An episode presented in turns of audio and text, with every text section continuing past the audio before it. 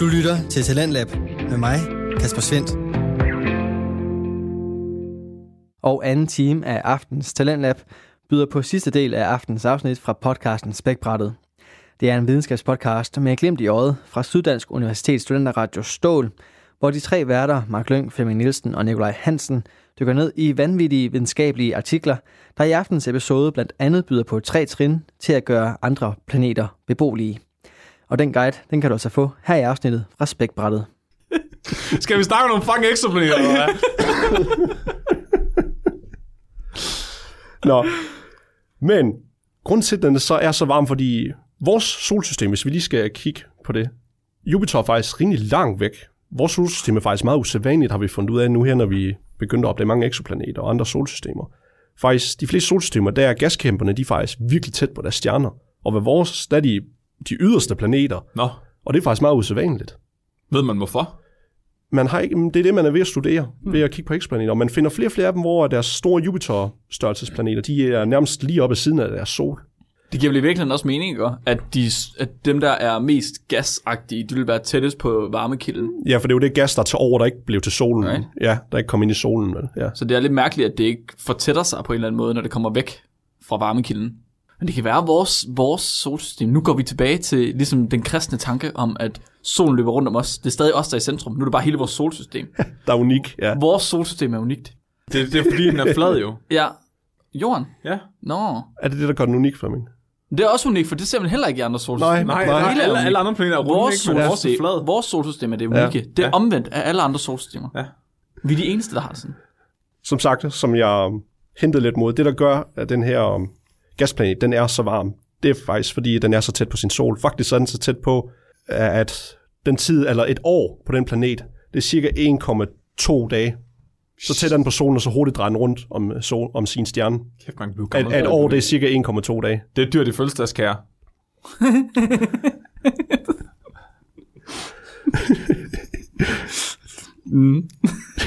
Helvede, Flemming. Men fucking far jokes. Åh, ja. Stop bil, jeg vil ud. Man skal huske, at man ikke skal tænde lysene, for den er lavet gas.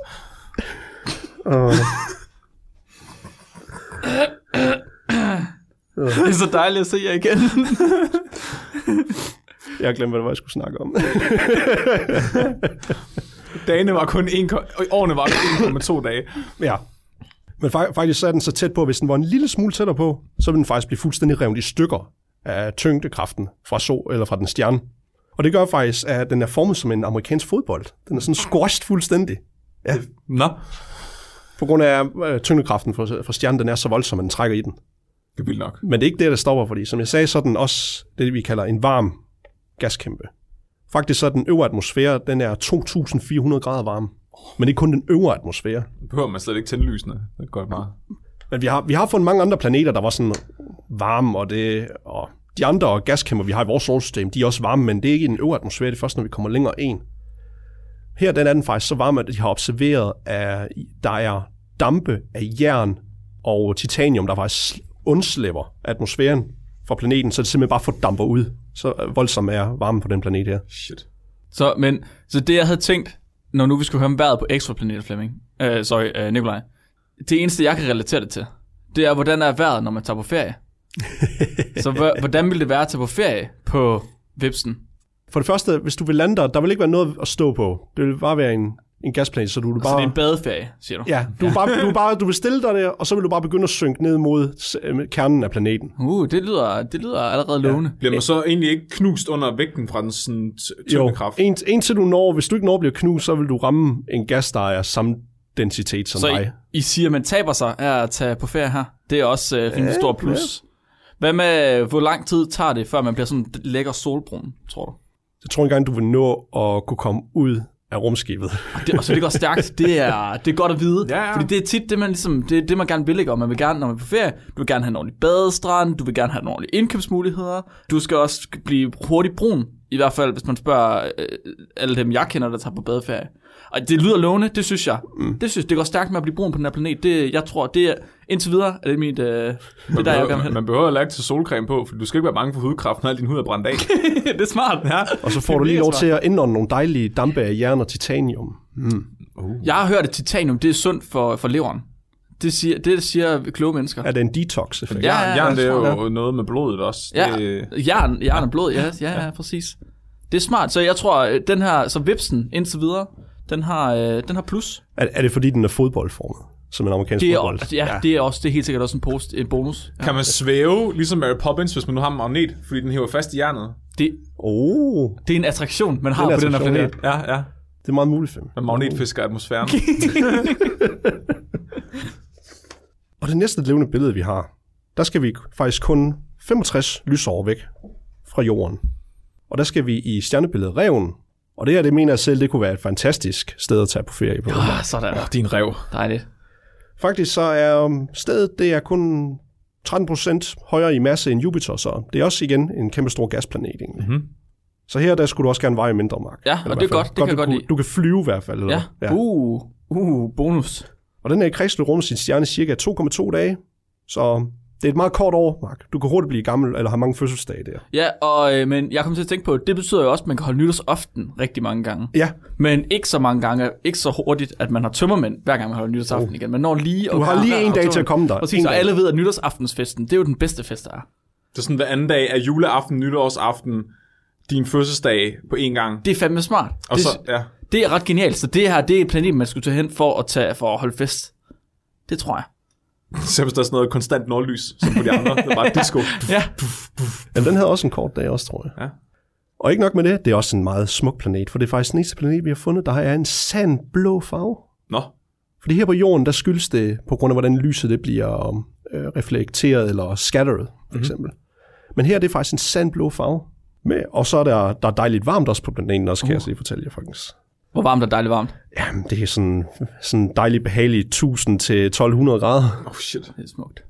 Det er alligevel ikke de 2000 som på den amerikanske fodbold. Nej, det er rigtigt. Men det er også, hvis du skal holde fest, så er du jo ligesom i festtøj, og det er lidt varmere, end hvis du har rundt i shorts t-shirt. Det er rigtigt. Ja. Og farven det skyldes faktisk af atmosfæren, den er fuldstændig sat til med det, der hedder silikatpartikler eller kvartspartikler. Det samme, som der er i sand og i glas. Du bliver bare sandblæst med sådan nogle glaskorn. Jamen, det er det, vi kommer til, fordi det blæser nemlig dejligt meget. Vindene, de er cirka 8.700 km i timen af vindene. Sådan. Det svarer til det, der hedder Mark 7. Det vil så sige... Ja, ikke sådan en Mark. Ikke sådan en Mark. Det vil så sige, er det syg af mig? Det vil så sige 7 gange lydens hastighed. Det er relativt hurtigt. Jeg forestiller mig bare Mark, der går ud på overfladen den her planet i sin boxershorts med en øl i hånden. Party! Og så bliver du ramt af sådan en storm af glasskår. 7 gange lydens hastighed.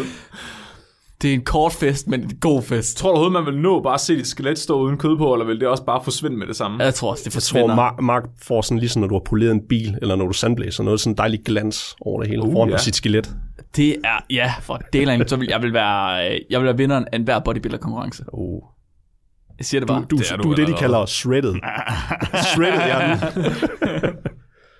Faktisk så er vindene så stærk på planeten, at det faktisk regner sidelæns. Sidelæns. Ja, men det oplevede jeg også her den anden dag, da det regnede rigtig meget i Odense. Ja, skal jeg ikke komme her med den eksoplaneter og tro, det er noget, der... Det regner alle retninger her på. Men det, der så gør den lige lidt mere attraktiv måske som en dejlig feriedestination, det er, som jeg sagde før, at den er cirka 1000 til 1200 grader. Og det vil faktisk sige, at de her silikatpartikler, de faktisk smelter, og så går de op, og så bliver de til skyer, og det er det, der giver den blå farve, så kondenserer de ned. Så ikke bare regner det med glas, men det regner også med flydende glas, inden det når kondenserer. Gud. Sidelæns. Det regner sidelæns med flydende glas. Det regner sidelæns med flydende glas. Det oplevede jeg alligevel ikke her i Odense. Nej. Så vi har mange forskellige slags regn på de danske cykelstier. Betyder det, at når man så træder i en vandpyt, så er det det samme som at knuse et spejl? Ja. Eller et vindue? Så du får lige 7 års ulykke også. Ej, det er også ubehageligt. Det skal bare stå stille. Når sådan noget glasregn, det hvad hedder det? Kondenserer. Ja, altså, eller fryser. Eller et eller andet. Ja. Altså, hvis det fryser, så bliver det vel fast. Bliver det så til ruder? Altså vindue? Det tror jeg, ja. Det er det glas er lavet af. Fuck, det er mærkeligt. Det er sygt mærkeligt.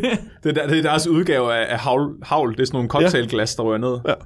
Dejlige spidse cocktailglas. det er smart. Så igen, så taler den til, hvorfor det er festplaneten. Fordi her, der har du allerede alle cocktailglæsene. Yes! For helvede, og du behøver ikke vaske dem op, fordi det er også regn. Så det er jo bare sådan væk. Win fucking win! Lo, lo, lo, lo, lo, lo. Og det bringer os så til den sidste destination for Marks lille interstellar ferie, vi kan høre. Det er en planet, der hedder HD80606B. Nå! Ruller lige af tungen. Ja, og den er cirka 190 lysår for os. Det er ikke så. Og den er lokaliseret i stjernebilledet Storebjørn. Ja, jeg kan rigtig godt lide navn på, eller på engelsk. Ursa Major. Ursa Major. Og det er faktisk en del af Karlsvormen. Det er også en varm Jupiter. Der er rigtig mange eksoplaneter, der er varme Jupiter. Eller kæmpe store varme gasplaneter. Den er faktisk 4 gange massen af Jupiter. Og en rimelig stor krabat, end hvad vi er vant til at se på. Faktisk så er dens kredsløb af det, der hedder meget ekscentrisk. Jeg tror, det er det rigtige ord. Det vil så sige, at ikke bare de normalt så kredsløb, de er elliptiske, hvor de sådan er formet som et æg. Men den er så hvis I forestiller en elliptisk cirkel, men den er strukket endnu mere ud. Så de cigarformet? Næsten lige før, ja. Og den ene ende, det er den, der er tæt helt nede ved solen. Så det meste af tiden, når den er rundt om solen, den er meget langt væk fra sin stjerne. Men så lige en kort periode, der kommer den ekstremt tæt på, og så flyver den langt væk igen. Ja, så den ene ende af cigaren, den er sådan helt nede ved den stjerne. Ja. Og det gør faktisk, fordi normalt så et år, det tager 111 dage for den her planet. Men så er der den ene dag i hele sit år, hvor den kommer rigtig tæt på sin stjerne. Og der sker der, og det er inden for 6 timer, der nogen har forskere observeret, altså stiger temperaturen så voldsomt på planeten, at der faktisk kommer, den stiger om cirka 500 til 1000 grader inden for 6 timer. Oh shit. Det er ligesom i Vestjylland. Sidst på sommeren, ja. Der skal man sørge for, at heden den er klar til, at der kan gro noget nyt. Så der brænder man al lyng på heden. Wow. Ja, det lyder som om det er det samme her. Det er bare lige sådan en frisk start hver eneste år. Please, det er sgu da smart. Please skriv en anden minimalistisk roman om dit liv, hvor symbolet på lyngmarken, der bliver brændt væk, er et eller andet med dig, der bliver født på ny indenfra. Hver eneste år. Ja. Hvert års august. Ja. Det her fænomen, det er så voldsomt, at når den kommer ind, fordi det er den er ene dag ud af sine 111 dage ved de 6 timer, når temperaturen stiger så voldsomt, den her temperaturen gør faktisk, at der kommer chokbølger over planetens overflade med vindene. Faktisk er de 15 gange hurtigere end lydens hastighed. Så Mark 15 på den planet. Mark 15. Så du vil se det som en chokbølge, der bare blæser hen over planeten inden for 6 timer. Shit. Bare pum, blæser den alt væk. Hvorfor er planeter så fucked? Hvorfor er de alle sammen så ekstreme? Hvorfor er der ikke noget, der bare er normalt? Jeg har en idé om, jeg tror, universet ude på at slå os ihjel. Det er en smuk tanke. Føler man sig virkelig heldig, ja, når man har stået herhjemme og kigget ud af vinduet, og så var der en lille smule sidelands regn, fordi det blæste 13 sekundmeter, som er 1000 gange mindre end Mark 1-agtigt. Og så står vi altid, og vi brokker os altid over ved, så er det for varmt, så er det for koldt, så regner det for meget. Ja, men tag du til HD 060807, ja, og så blive brændt af en gang om året. Ja. Altså. Det siger jeg til William, når hun skal til at cykle i skole.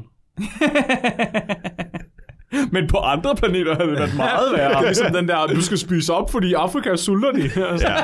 Du skal cykle i regnvejret, fordi på den her planet, der regner det med flydende glas.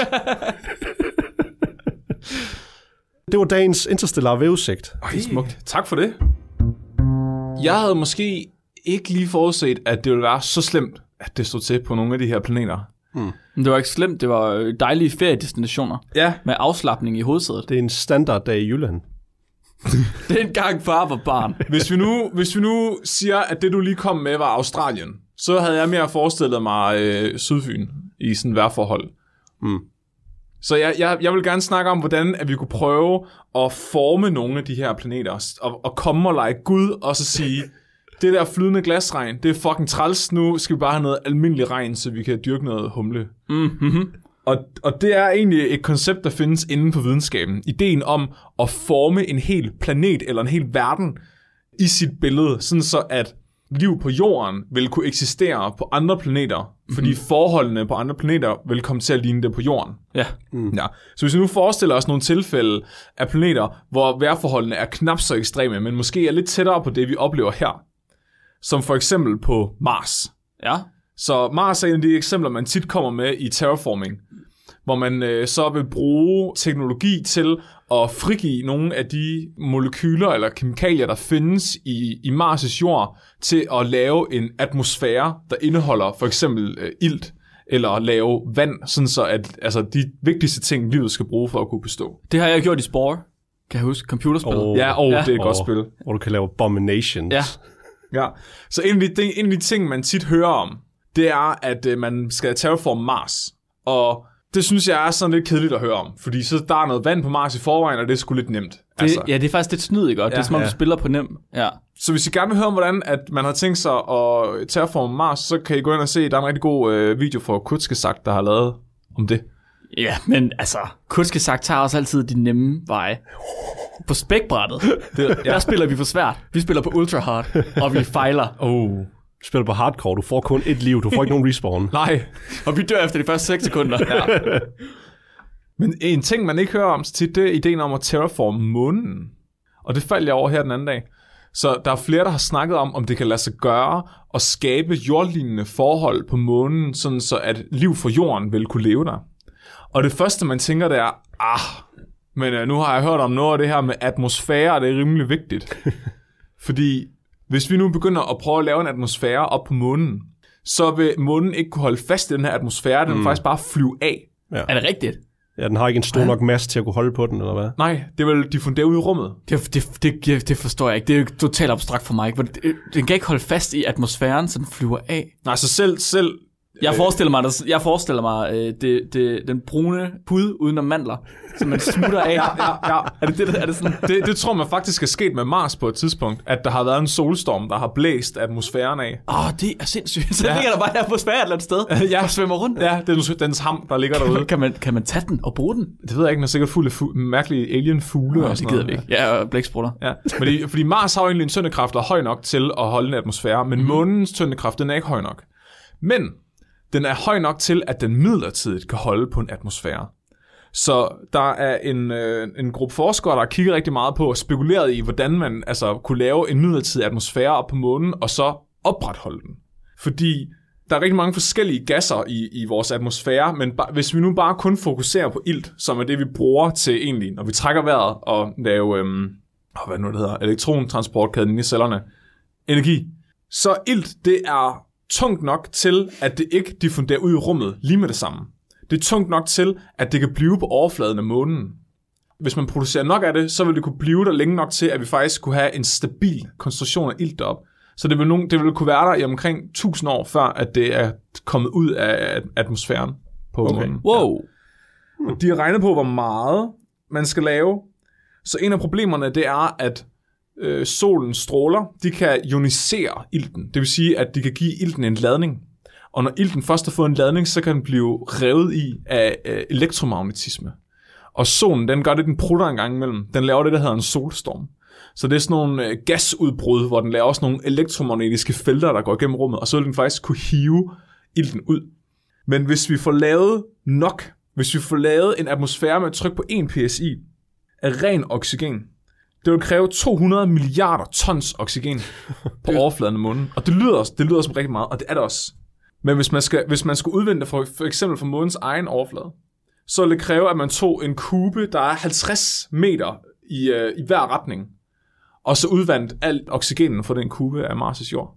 Okay. Det vil være nok til, at du kunne lave en atmosfære på månen med ild i. Wow. Så er simpelthen oxygen, der er bundet i månens jord. Ja, det er ikke oxygen specifikt.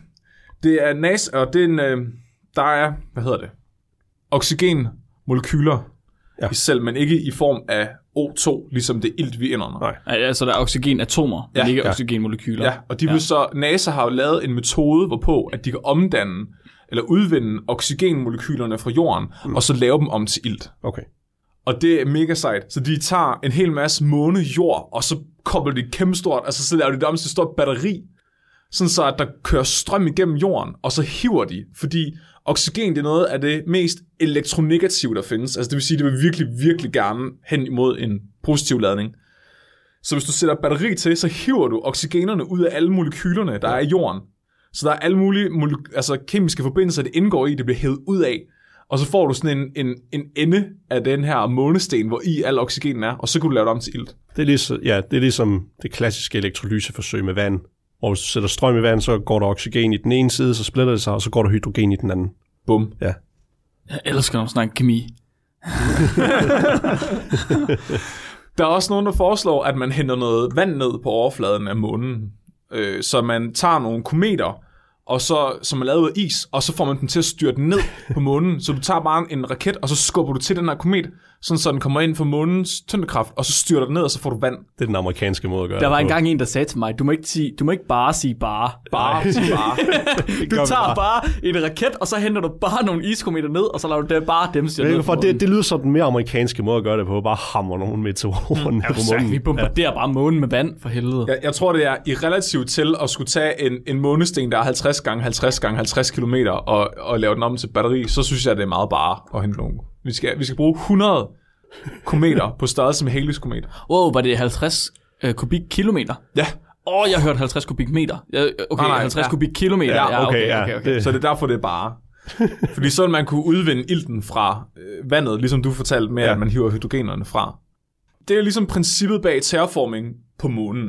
Og det er jo noget, der så kan bruges på andre, altså på planeter også, ikke kun på måner, men også på planeter, så man kan bruge det på Mars, og man kan bruge det på nogle af de eksoplaneter, vi allerede har udset os, fordi man finder jo af og til planeter, der er sådan relativt tæt på i gåseøjne, som har jordlignende forhold, men alligevel ikke helt. Hvis vi på en eller anden måde kunne tilføre noget vand ved at få nogle kometer til at styrte ned der, og vi kan omdanne noget af det her vand eller andre ting i overfladen på den her planet til ilt, og det i forvejen har nogenlunde tyndekraft, som kan holde på en atmosfære, så er vi allerede et rigtig godt stykke af vejen. Og det er jo ikke mega science fiction at gøre det. Altså, vi har allerede teknologien, vi har bare ikke skalaen til at gøre det endnu. En anden ting, vi dog har teknologien til allerede, som er mindre sci-fi for mig at se, det er, i stedet for at lave terraforming, hvor du laver planeten om til at kunne tage jordlignende forhold, eller tage liv fra jorden, så laver du liv på jorden om til at kunne leve på planeten i stedet for. Og det er noget helt nyt, der hedder bioforming, og det er også kaldet pantropy. Og det handler om, at du tager liv fra jorden, og så genmodificerer du bare røvhullet ud af det her dyr, indtil det kan overleve og være på overfladen af den her planet. Der sagde du bare igen. Nu skal I bare holde jeres kæft. Kineserne, de er allerede gået i gang. Ikke? Selvfølgelig er kineserne. Kineserne, de har allerede været de første CRISPR-mennesker. Genmodificerede børn, som er, de er immune over for HIV. Ja. Det er altså, jeg tænker, næste skridt, det bliver at lave dem sådan, at de kan tåle at være i mega lavt tryk. Sådan, så de bliver sådan nogle mega dense mennesker på overfladen af jorden. Hvis vi sender dem ud i rummet, så bliver de sådan normale, og så folder de sådan ud sådan. Men er det ikke faktisk det, vi snakkede om, bjørnedyr? Det der med, at man kigger på, hvilke proteiner og molekyler bjørnedyr har, som de bruger til at klare alle de her vanvittige livsbetingelser. Jo. Og så tager man de proteiner og molekyler og stopper dem ind i mennesker. Eller dyr. Jo, sådan så de kan klare mere ekstreme forhold. Ja. Og det er jo egentlig et mega fedt koncept, og det er noget, at vi kan forholde os til som molekylærbiologer. Ja, da du sagde det, så sådan, hvordan kommer jeg til at arbejde på det? Hvor er det jobopslag hen? Så jeg har lavet en plan nu. Oh. Jeg har lavet en plan i 3 faser. Er det her dit pitch-idé til NASA, eller hvad? Ja, NASA.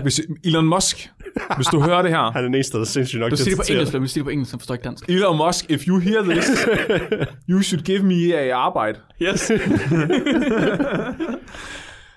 Så det, man kan sige, at genmodificere mennesker til at kunne leve på en anden planet, det er måske lidt farfetched, mest fordi mennesker er så store og komplekse, at vi ikke rigtig forstår, hvordan vores krop fungerer helt endnu. Og vi har sådan nogle irriterende tanker om sådan noget etik, og Gud. Så må man ikke, fordi Gud siger det forkert. Det holder den menneskelige fremskridt tilbage. Det er sådan ulækkert. Så vi skal jo finde noget, der er mindre, vi kan sende afsted først, som er mere simpelt, mere primitivt, nemmere ligesom at ændre på, hvor man kan se, hvad man laver. Noget, der er mindre komplekst. Hvad vil objektivt set? Nej. Hvad vil det bedste dyr være at lave pantropy med? Hvis du siger høns, så stopper jeg podcasten. Objektivt set. Jeg gider ikke. Hvad vil objektivt set være det bedste dyr, Nikolaj? Troldsmør. Det var fejl. Er det høns? Prøv, nu skal du ikke være så useriøst, Mark. Tror du virkelig, at jeg har siddet derhjemme Ja. Og brugte så meget af min tid på at lave en eller anden åndssvag idé om, hvordan vi får høns i rummet. Det er det eneste, du har lavet de sidste tid, vi havde høns i rummet. Flemming, prøv at du har siddet i din stol derhjemme med en høn op på dit skød, og så har du adet den, og så har du bare stirret den ind i øjnene, og så har du tænkt, hvad skal jeg snakke om i dag? Det, og den del er rigtig nok. Men ikke det, jeg kom frem til. Ikke det, så du er ikke langt fra. Troldsmør, du har godt bud. Hvorfor troldsmør? Udover det selvfølgelig er fucking sejt. Fordi troldsmør er det mest overlegne væsen, der findes i kosmos. Oh shit. Slap af, Mr. Lovecraft derovre, mand. Jeg troede, det var delfiner. Nej, fuck delfinerne. Så det mest logiske at starte med, delfinerne, de fucker jo bare dig i stedet for.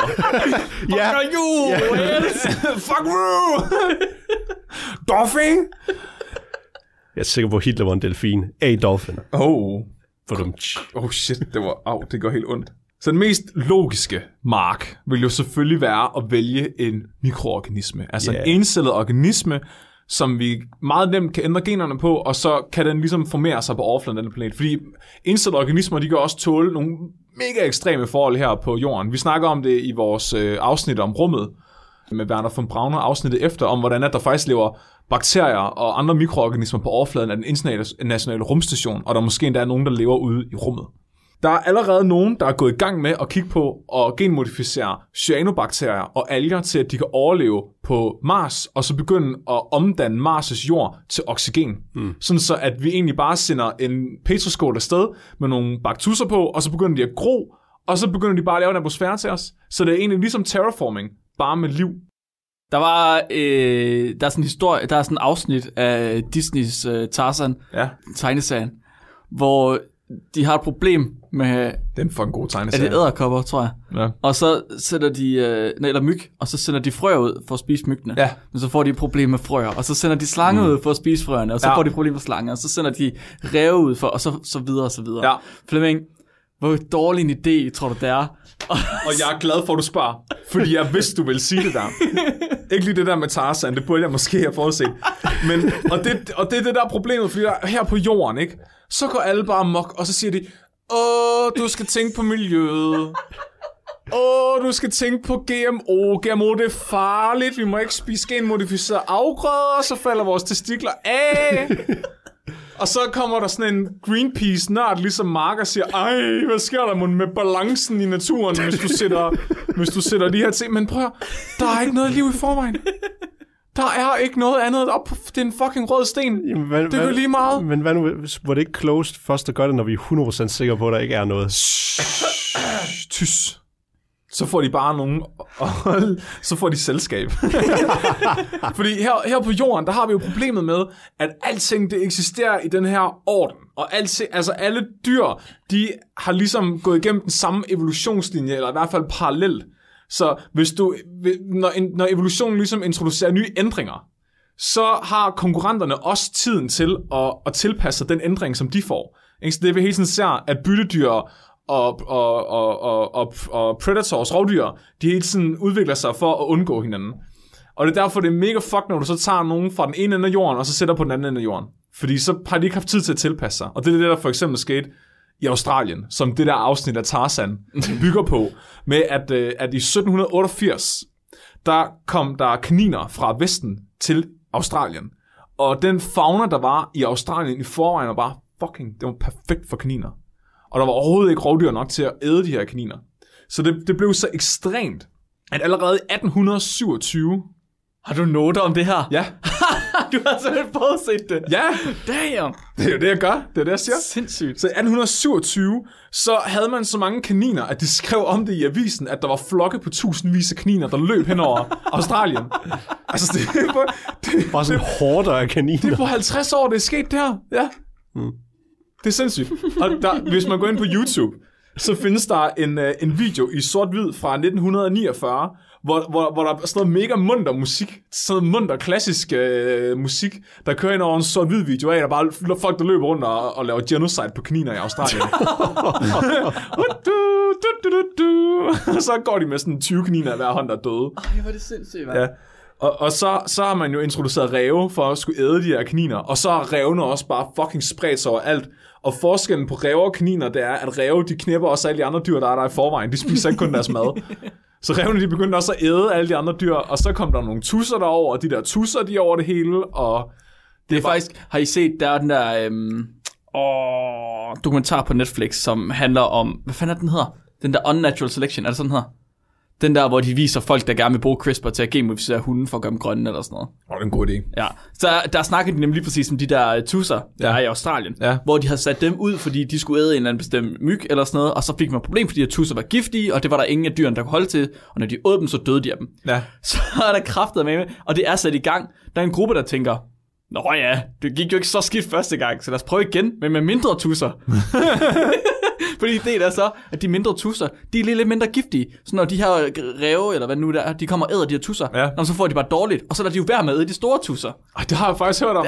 Det er den dummeste idé, du har hørt. Det er bare, at man kigger tilbage i historien og siger, det gik galt. Lad os prøve igen, men lidt mindre. Du skulle aldrig have set et afsnit af Tarzan. Det er derfor, du er blevet gæstet med en biolog. Jeg har så et spørgsmål. Mm-hmm. Hvad er din pointe med, hvorfor vi så skal have cyanobakterier op på Mars? Så, okay.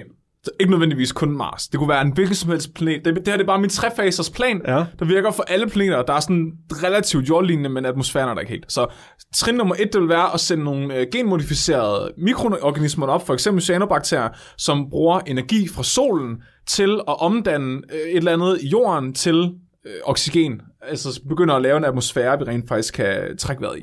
Trin 2, det ville så være at sende noget, der var lidt større derop. Altså et mikroskopisk, multicellulært dyr. Og der er kun et dyr, der fortjener den plads. Bjørnedyret. Bjørnedyret spiser i forvejen fucking alt, hvad den kommer i nærheden af. De æder hinanden, de æder planter, de æder alger. Hvis der er noget, de kan få ind i munden, så spiser de det. Så de kan komme derop og se, at de begynder at spise de her cyanobakterier, og så kan de begynde at syntetisere nogle af de der sådan lidt mere komplekse organiske molekyler. Ikke? Hvis vi nu genmodificerer dem, sådan, så de laver alle de essentielle aminosyrer osv., så begynder vi faktisk at være deroppe af i kompleksiteten. Og det her, jeg introducerer min tredje fase til koloniseringen af enhver planet. Høns. Ja! Nej! Og nu skal du lige slappe af. Jeg troede, det var mennesker. Nej. Vi er nødt til at have noget mellem før menneskerne, Mark. Vi kan jo ikke spise bjørnedyr. Det var det, jeg troede. Jeg troede, vi var til at spise sådan en suppe af bjørnedyr. Vi kan da spise algerne, eller cyanobakterier. Du bare så sådan en scoop og sådan en stor og laver en patty. Bare sådan vi ved udmærket, hvad der sker, når folk begynder at spise vegansk, Nikolaj. Så dør de. Og det her det er ikke bare noget, jeg siger, fordi jeg elsker høns. Jeg har tænkt rigtig meget over det her. Så meget bias. Der er så meget bias. Punkt nummer 1. Du har nogle underpunkter til dit tredje punkt. Ja. Nej, tredje fase. Undskyld. Punkt nummer 1. Høns vil endelig kunne flyve rigtigt ved lavere temperaturer. Prøv lige for at luk. Nu vil jeg tage med på en rejse. Prøv at lukke øjnene, og så forestil jer, at der kommer et træk på flere tusind høns, der flyver. Bang, bang, bang, bang, bang. De trækker hen over planeten og følger sæsonerne. Og så... men du ved jo godt, de høns, de ved jo ikke, de kan flyve. De vasker op i luften, og så er det sådan, wow, jeg burde ramme jorden nu. Hvad sker der? Nej, men vi giver dem jo seler på.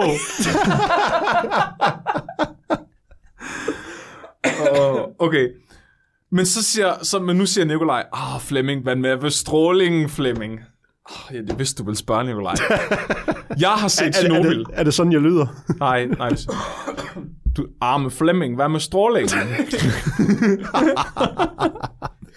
Hvad med strålingen? Det er et godt spørgsmål, Nikolaj. Nu har jeg set Tjernobyl, og det kvalificerer mig til at vide alt. Ja. Jeg ved alt om radioaktivitet. Og der er en afsnit af Tjernobyl. Det er mit yndlingsafsnit.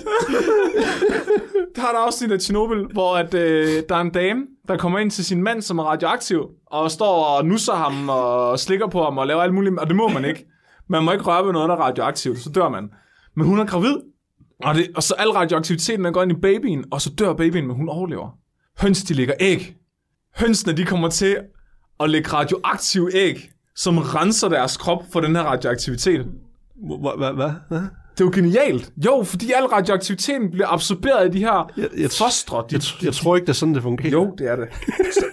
Har du set Tjernobyl? Nej. Nå, så kan du ikke udtale om det her. Og shit, man. Nu tænker I, Flemming, den her idé, den kan kun gå galt, fordi den er så god. Det er ligesom E.Jeff Goldblum fra Jurassic Park, men så siger han nej. Fordi jeg behøver ikke at genmodificere hønser, så de alle sammen er kvinder, ligesom de gør i Jurassic Park. Det går galt alligevel. Hanerne, de overlever ikke, fordi haner ligger ikke æg. Hanerne, de dør af strålingen. Og det er perfekt, fordi så de kan måske lige nå at leve længe nok til at befrugte nogle af hønsene. Og det bliver sådan et smukt samfund af amazonkriger, hønsedamer, som lever uden mænd, men kun lige nok til, at de kan nå at befrugte dem. Og det er jo et kæmpe selektionspres. Så der vil komme... evolutionen vil bare løbe løbsk med det her høns. Så hvis evolutionen kommer til at løbe løbsk, hvad så, når vi endelig kommer derop på et tidspunkt, som mennesker, ja. Og hønsen har udviklet sig til at være sådan nogle overhøns, ja. Der allerede er længere fremme i deres civilisation, end vi er, fordi de har en kortere reproduktionstid. Ja.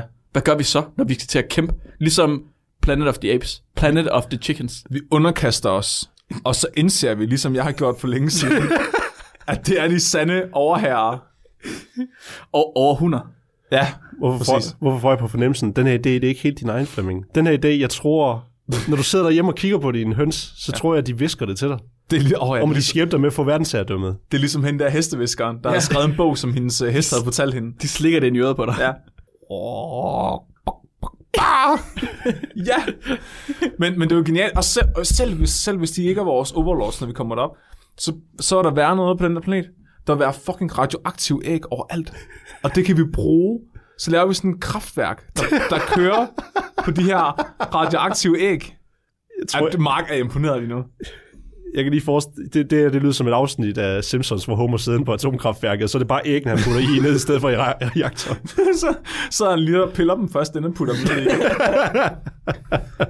Sådan æggedeler. Jesus. Nogle spørgsmål? Nej.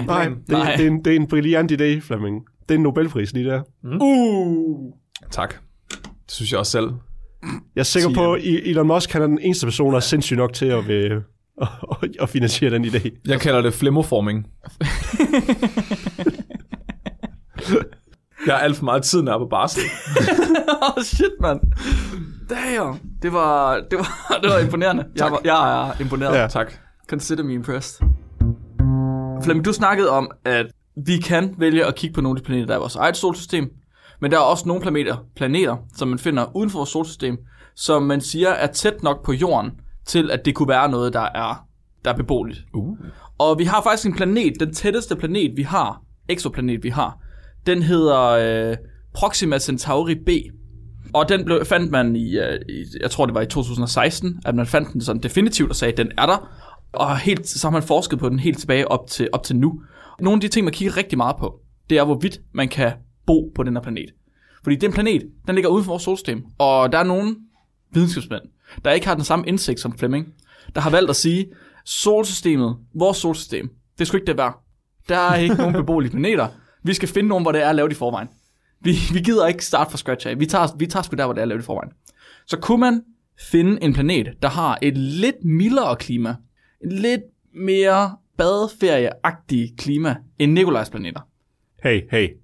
Uden at det er det her sprukne ørkenlandskab, som Flemming han snakker om, før der ligesom er kommet hønster op. Det der, det synes jeg ikke er okay, Mark. Du ødelægger turismen nu til de planeter her. Ja, det synes jeg også.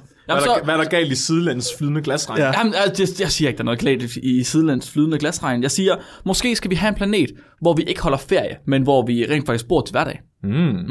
Okay. Right? Vi skal have et sted, hvor vi ligesom kan være alle dage. Ja. Ikke bare den der ene dag, hver 111. dag, hvor der ligesom kommer bræt. Så jeg har kigget på den planet her, og jeg har kigget lidt på vejret på den planet her. Den ligner jorden ret meget. Den har cirka samme størrelse. Den er en lille smule større. Man er lidt i tvivl, fordi at man kan ikke rigtig... Den går ikke ind foran sin sol, i forhold til, hvor vi kigger på den. Og det er ligesom den måde, man ser på, hvor store planeter er. Det er, hvor meget lys de tager fra deres sol, når de kommer ind foran. Og det gør den ikke, så man kan ikke 100% sige, hvad dens masse er. Men der er 80% sandsynlighed for, at den i hvert fald er mindre end 3 jordmasser. Okay. Ja. Så det er god odds. Det er det. Så den har tyngdekraft, der er lidt større end jordens, går man ud fra. Det betyder også, at den har en atmosfære. Og hvis den har en atmosfære, så kan det jo være, at der er gode ting på den her planet her, som man kan bruge. den her planet her, den ligger ved en sol. Sjovt nok. Den ligger ved solen Proxima Centauri. Proxima Centauri, det er ikke en sol, ligesom den vi kender. Det er en M-type rød dværg. Det er en sol, som lyser lidt mindre kraftigt. Det betyder også, at det område rundt om solen, hvor man kan leve i, hvor der kan være levedygtige planeter, det er meget tættere på solen. Huh. Og så kunne man jo tænke, hvis det er tættere på solen, det er sgu da problemer, ikke det? Er det ikke noget, man brænder op i stykker af? Jo, det er det. Så der var nogen, der har lavet en artikel for at prøve at kigge på, hvorvidt man kan leve på den her planet her, og de har kigget på de kalder for stellar winds. Så artiklen den hedder The Space Weather of Proxima Centauri B. Og der er de simpelthen kigget på de her rumvinde, som er lidt ligesom de der solstorme, du snakker om, Flemming. Ja, en kosmisk prut. En kosmisk prut. Mm. Så det er gasser, der kommer fra solen, og så blæser ud over dens eget solsystem. Præcis. Det er også meget fint. Og vi har det også her i vores solsystem. Vi er bare så heldige, vi ligger så langt væk fra vores sol, at det ikke er noget, vi dør af. Det er jo rart nok, kan man sige. Så har man kigget på de vinde, der kommer fra solen, Proxima Centauri, ja, over på planeten Proxima Centauri B. Lavet nogle modelleringer og prøvet at se på, okay, hvor store er de prutter her? Er de store og slemme og lugtende nok til, at man ikke kan leve på planeten? Hvor så spørgsmålet er, om dværge slår mindre prutter? Ja, mindre ildelugtende prutter. Ja. Altså derfor mine lugter så meget, fordi jeg er omvendt dværg. Og de har modelleret, hvordan den her sol, den så prutter på sin planet. Ja. Og den prutter op til 2.000 gange stærkere, end vores sol gør på jorden. Nej. Den her planet, som man havde set som en levedygtig planet, muligvis med vand, muligvis med en jordlignende atmosfære, muligvis med alt muligt, den får så stærke prutter, at atmosfæren den bliver smuttet af planeten, hver gang den prøver at lave en. Det er ulækkert. Så en bitch slapper bare atmosfæren væk. En bitch slapper bare atmosfæren væk med en prut lige i ansigtet. Hold kæft, man. Det er sådan, man opdrager børn på togsenge. Hver gang de lige er ved at lære at gå, så... Det fik man til at tænke på. Kan vide, om det er som med alle de planeter, vi tror er levedygtige. Fordi det, man kigger på, når man kigger på habitable planeter, det er, hvorvidt de er lige så store som jorden, både masse og diametermæssigt, og hvorvidt de ligger tæt på deres sol, og hvorvidt de muligvis har en atmosfære. Og det er det. Men vi ved ikke mere om dem. Nej. Er det svaret på Fermi-paradoxet? Muligvis. At man ikke ved, altså hvis Fermi-paradoxet går ud på, at man har prøvet at regne ud, hvor sandsynligt det er, at der, hvor mange jordlignende planeter der findes, og hvad sandsynligheden for, at liv vil opstå, er der. Men hvis man har glemt at tage højde for solprutter, så vil det jo være meget mere sjældent, end man tror, og det vil forklare, hvorfor at der ikke er mere liv, end det vi ser. Jeg fandt en Wikipedia-artikel godt nok, men på engelsk, så det er en god kilde, ja, hvor de havde taget, eksoplaneter, som man kalder for jordanaloger, altså planeter, man mener er ligesom jorden. Og alle de her planeter her, de er bare alt for varme i forhold til, at der kan være liv på det, fordi man har ikke taget højde for temperaturen. Nå. Man har bare kigget på, ligger den i den her habitable zone, er den lige så stor som jorden, og har den muligvis en atmosfære. Så har man trykket ja, og så har den bare været 2.000 grader Kelvin, ligesom Nikolajs planeter. Og det er træls. Ja, så det er fordi, ikke noget, man kan leve på. Ja, fordi størstedelen af de alle sammen, det er... Der er mange, de påstår, at universet er skabt for liv. Nej, tværtimod. Det er dødsens fejl, det udbord slår os ihjel, mand. Næsten alle planeter derude, de er fuldstændig uninhabitable. Men der er så nogen, hvor man så er begyndt at lave lidt undtagelser ved den regel, at i stedet for at kigge på planeterne, så kigge på deres måner. I stedet for nogle af månerne, der kan godt have mere favorable, ligesom vi måske har i vores egen solsystem af Europa. Ja, månen Europa. Ja, månen Europa, ja, Jupiters måne for eksempel, hvor den faktisk... bliver holdt varm fra tyngdekraften på Jupiter. Så den har et flydende hav, selvom den er frossen på overfladen. Det er sejt. Det er ret sejt. Ja, fordi som det er lige nu, så alle de eksoplaneter, man har fundet, som man tænker, man kan leve på, der er man nødt til at leve inde i planeten. Ja. Under overfladen. Ja. Præcis. Fordi overfladen er, altså bare bliver brændt af den sol, eller har så meget stråling, eller en af de ting, der er ved den her planet, det er, den er så tæt på sin sol, fordi at solen den ligesom er så lille, at dens dag og år er lige langt. Det vil sige, at den har altid samme overflade vendt mod solen på alle tidspunkter. Den er sådan tidal-locked. Ja, ligesom månen, ligesom vores måne. Den vender kun en side mod. Lige præcis. Men det betyder jo, at man har en meget, meget varm side, og en sindssygt kold side. Det betyder også, at solen den trækker jo i tyngdekraften på planeten. Så hvis der skulle være noget vand på den, så vil det alt sammen lægge sig på den ene side, der er sindssygt varm. Så vil det bare have så gashelvede. Damphelvede på den side. Det er ligesom at stege en bøf uden at vende den. Ja, fuldstændig. Hvis nu har lyst til, at du skulle til et spabad eller noget, Mark, så skal i en sauna, så kan du lige gå over på den anden side. Jeg blev bare så... Det gik bare op for mig, at jeg tror sgu ikke, der findes nogle planeter, der er værd. Jeg vil faktisk sige en ting, fordi jeg har hørt, der er mange forskere, der har snakket om, at lige præcis det tilfælde med planeter, der er tidally locked til deres sol, at når du så har en meget varm side og meget kold side, så er der jo faktisk et sted, hvor der er permanent mørke for eksempel, hvor der er den der position, hvor temperaturen måske lige kan være korrekt, hvor der er det her lille snævre bånd på planeten, ja, hvor der måske kan være liv i stedet for. Vi laver et fucking rækkehus hele vejen rundt om. Lige den der zone der. Og hvis børnene de går for langt ud og leger, så bliver de bare brændt op. Eller så fryser de til død. Ja, ja. På den ene eller anden side har du bare brændt eller isørken. Bare udspille bold, så rører den ud af den der zone der. Åh, Henning. Bare sådan, fanden mand. Ja, men for helvede, så kan du kun bruge lige præcis den der diameter om jorden til at leve på. Ja. Du misser hele resten af jorden, eller hele resten af planeten. Prøv lige at tænke på, så kan du bare gå ud af bagdøren, og så er der koldt, så kan du gå ud og sætte din øl der. Så er det sådan, jo længere væk du går, jo koldere er den. Det er sådan ligesom den perfekte jorddybde til ølkøling. Så er det den perfekte længde væk fra rækkehuset til at køle din øl. Og så når du skal tilberede din mad, så går du ud af hoveddøren, og så sætter du den bare. Hvordan tror I, det må være, hvis nu det sker, at man kan komme fra jorden til sådan en planet, og skulle, altså ikke bare, at man skulle vende sig til de andre forhold, der er, men også skulle vende sig til, hvis du går ud af hoveddøren, så bliver du brændt, hvis du går ud af bagdøren, så bliver du frossen. Man skal i hvert fald lade tøj på til lejligheden. Du kan lave nogle meget gode pranks. Vende huset om. Hvordan vil aircondition og opvarmning så virke? Vil det være at have en blæser i den ene ende af huset eller den anden ende, som så blæser den varme luft hen mod det kolde del af huset eller omvendt? Jeg tænker, der må være når der er sådan en stor ændring i temperatur, tror du så ikke, det må blæse af helvede til? Og det gør det jo selvfølgelig også for solprutterne, kan man sige. Ja. De der 2.000 gange vinde, som bare er solens temperatur. Du kan ikke mærke det som en vind, men du bliver nok lige et dejligt solskold, måske. Ret hurtigt. Rigtig, rigtig hurtigt. Og så lever du i total mørke. Ja, gør man? Ja, gør du ikke det? Er det fordi, du tænker, at du ikke må være på den side, hvor solen er, fordi så bliver du brændt? Ja, hvis det skal være det rigtige snæver, vel? Eller vil der være konstant, tusmørke. Ja, konstant tusmørke så. Jamen, jeg tror ikke, det er sådan, at det lige præcis er ved skumringen. Så det er altid skumring eller solopgang. Ja, det er også, og man kan ikke vide, hvorfor den jamen der. Jamen, det er også det, jeg tænkte, ja. Så man ved aldrig, om det er solopgang eller solnedgang. Det er faktisk lidt smukt. Det er bare solgang.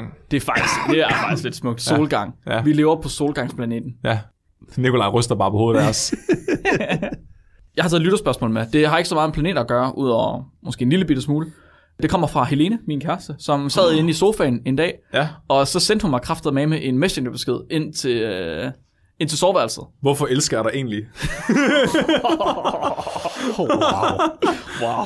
Eller bedre endnu, du har sådan et, jeg tror, du har et rigtig pænt kranje, Mark. Men så svarede jeg på hendes spørgsmål, og så tror jeg, det er derfor, hun elsker mig. Så hun skriver og spørger hende, hvis man er tyk, og derved har et større overfladeareal end normalvægtige. Mm-hmm. Tror du så egentlig, at man i gennemsnit har færre hår per kvadratcentimeter hud end normalvægtige? Eller tror du bare, at man får tilsvarende flere hår, så man per kvadratcentimeter har det samme? Det har vi snakket lidt om. Jeg er det levende bevis på det. Hvad? Nikolaj, så tøjet af! Sådan. Wow. Det er flot, det der. Så vi gik i gang med at prøve at snakke om det sidste afsnit, men der blev vi cuttet af, fordi min computer, den crashede.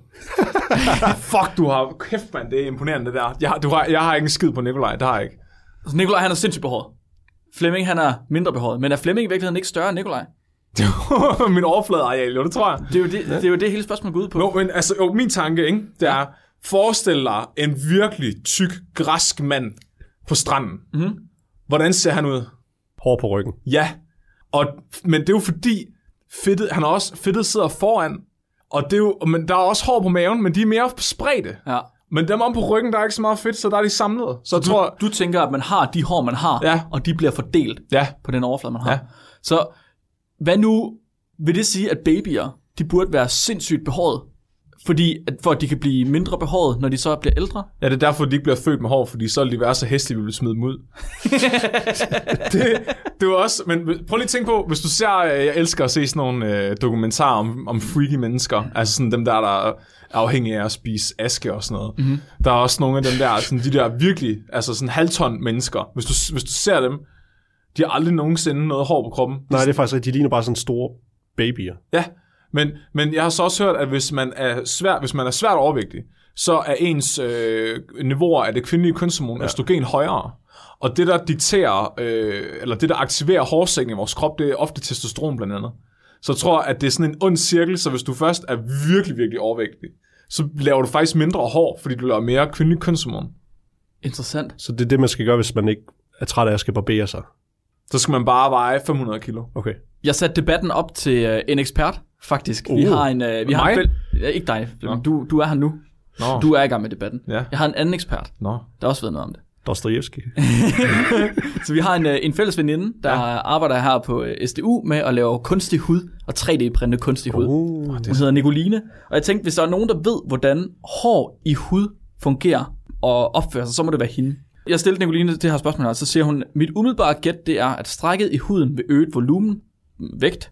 Det tvinger huden til at udvide sig, og derfor tvinger cellerne ud i deling, der medfører hududvidelsen. Det må være muligt at gro nye hårfollikler, og ikke være begrænset af det antal, man bliver født med. Både på grund af det, vi allerede har nævnt, men også hvis man forestiller sig, at dyr, der får skrabet sig, der kommer jo hår på området igen, når huden er helet. Men det kræver så, at nogle celler skal give ophav til hårfolliklerne. Og Nicoline, hun skriver, at under sit speciale, der læste hun, at hårsækken indeholder sådan en pose med stamceller, der giver mulighed for hårcyklus. Så når hudcellerne deler sig og bliver flere, så vil de også lave flere hårsække. Så det hun skriver lige her til sidst, det er jeg lige var sådan helt sikker på, fordi der er mange tekniske termer. Det bliver meget klogt, det her. Det bliver meget klogt. Så skriver hun, at der er nogle stamceller, som... Altså nogle af de stamceller, der er i den pose her, de kan måske udvikle sig til hudceller, andre kan muligvis udvikle sig til hårfollikler. No. Men det er hun lidt i tvivl om. Så det, man i virkeligheden skal vide, det er, hvorvidt de stamceller, der er i den pose her under huden, om de kan udvikle sig til hårfollikler. Altså de her poser med hår i. Hvis de kan det, så må det jo betyde, at man får mere hår. Ja. Yeah. Hvis man udvider sig. Men hvis de ikke kan, så må det jo betyde, at man har det hår, man har, og så er det det. Men jeg tænker måske også, det kan også have noget at gøre, som du siger, Flemming, med østrogenniveauet. Fordi, hvad nu, hvis de rent faktisk kan det, men det, der får dem til at blive til hårsække, det er testosteron. Og et østrogen, de sørger for, at de ikke bliver til det. Så har du faktisk den der onde cirkel. Kan vi ikke lave et eksperiment? Kan vi ikke få en af vores lyttere til at tage 200 kilo på, og så tæller vi vedkommendes hår? Før efter. Jo, over det samme areal. Ja, hvis du hører Spækbrættet og har lyst til at tage 200 kilo på og fortælle alle dine hår, Nikolaj, så skriv til os. Ikke igen. Jo, Nikolaj. Jeg tror, det er en dårlig idé at tage 200 kilo på, hvis man allerede vejer. Kan vi ikke bare få personen til at indtage kvindelige kønshormon? Nej, det er alt for langt. Det svarer jo ikke på det originale spørgsmål, Nikolaj. Du får med slangen, hvis du ikke tæller det. Okay. Så Helene, bare lige for at... Nu siger jeg det i radioen, jeg skal også nok sige det derhjemme til dig, når jeg kommer hjem. Vi ved det ikke. Vi ved det jo. Vi ved det godt, siger Flemming. Ja. Men vi skal lige lave et eksperiment for at være helt sikre. Ja. Vi tror... Hvad tror vi, Flemming? Ja. Hvad tror vi? Ja. Ja, blev der sagt. Okay. Vi tror ja. Det var det for lytterspørgsmålet herfra. Tusind tak. Tak fordi I har lyttet med, folkens. Tusind tak. Hvis I gerne vil støtte os, så har vi noget nyt, vi er gået i gang med, som Mark han allerede har sagt om. Eller fortalt lidt om. Jeg går rundt med en dåse og ryster den, og så kan man putte lidt småpenge i, og så synger jeg. Men man må selv bestemme. Det er kun, hvis man har lyst. Jeg går fra dør til dør. Det er kun, hvis man har lyst. Man kan også bare vælge at smække døren i hovedet på Flemming. Så begynder han at græde, men det skal man ikke tage sig så meget af. Det er simpelthen bare... Så skider jeg i din postkasse. Hvis I har idéer, eller videnskab, eller spørgsmål, tusind tak til Helene. Ikke bare fordi, at du kan holde mig ud hver dag, men også for at stille spørgsmål. Så må I gerne tage det med til afsnittene. I skriver ind til os. Skriv til os på Facebook, eller på vores e-mail, eller send en brevdue. En brevhøne. Vi bliver så glade, når I skriver til os på Facebook. Det er så nemt. Så dejligt. Ja. Det er så dejligt. Og vi lover, at hvis ikke vi har taget det med endnu, så kommer det i fremtiden. Det er ikke, fordi vi har glemt jer. Det er, fordi at vi venter på, hvis det passer med et tema, for eksempel, eller lignende, der kommer ind. Vi tror os, eller tror på os. Vi har et system med det i hvert fald. Ja. Med jeres artikler. Det kommer. Vi er faktisk meget ordentlige mennesker. Det kommer. Er I klar til dagens dyrfakt? Ja. Okay. Bananfluen er en del af det, som forskere har kaldt for det store sædparadoks. Og det skyldes, at bananfluens sædceller, de kan blive 20 gange længere end bananfluens egen krop. Det må føles sjovt, når den kommer ud. Mit navn er Mark. Mit navn er Flemming. Mit navn er Nikolaj. Og I lytter til Spækbrættet. Husk at være dumme.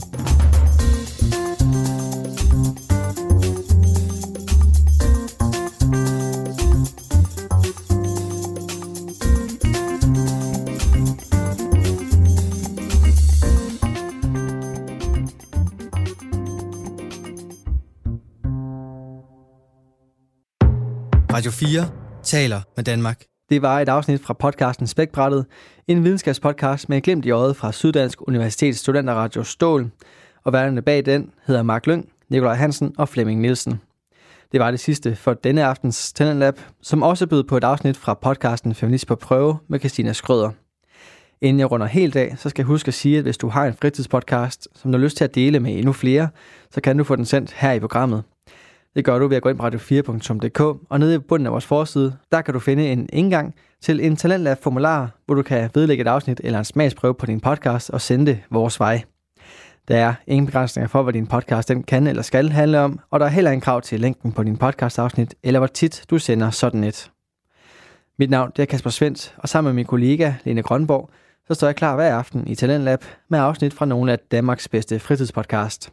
Og det vil du altså kunne opleve igen i morgen aften, men nu der er det tid til nattevagten her på Radio 4. God fornøjelse og på genlyt.